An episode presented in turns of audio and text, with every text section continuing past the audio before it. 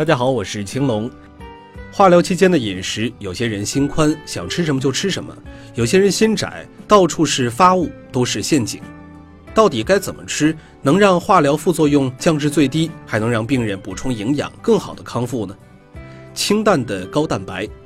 选择优质蛋白的食物，经过清淡的烹饪方法制作，如鱼汤、肉汤、面条、软饭、饺子、包子、低脂酸奶、鸡蛋羹、豆腐、汆丸子、炖肉、绿叶蔬菜、蔬果汁等。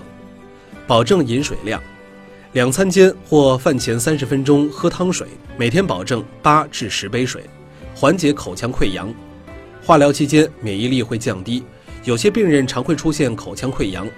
想促进口腔溃疡的愈合，应该避免饮酒、吃辛辣、过热的刺激性食物，多喝水，用淡盐水或漱口水漱口，都会预防和促进溃疡愈合。减轻呕吐恶心，姜糖、薄荷糖或者姜茶都有助于减轻恶心。吃稍凉一些的食物比热的食物能减轻恶心。此外，还要避免油腻、油炸的食物，加了很多香料的食物，像泰国菜之类的也尽量少吃。少吃多餐，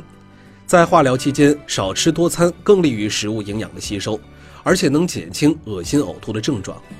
改善便秘，多喝水是对抗便秘的好办法。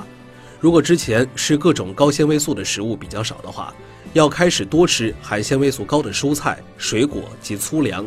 如香蕉、火龙果、菠萝、芒果等。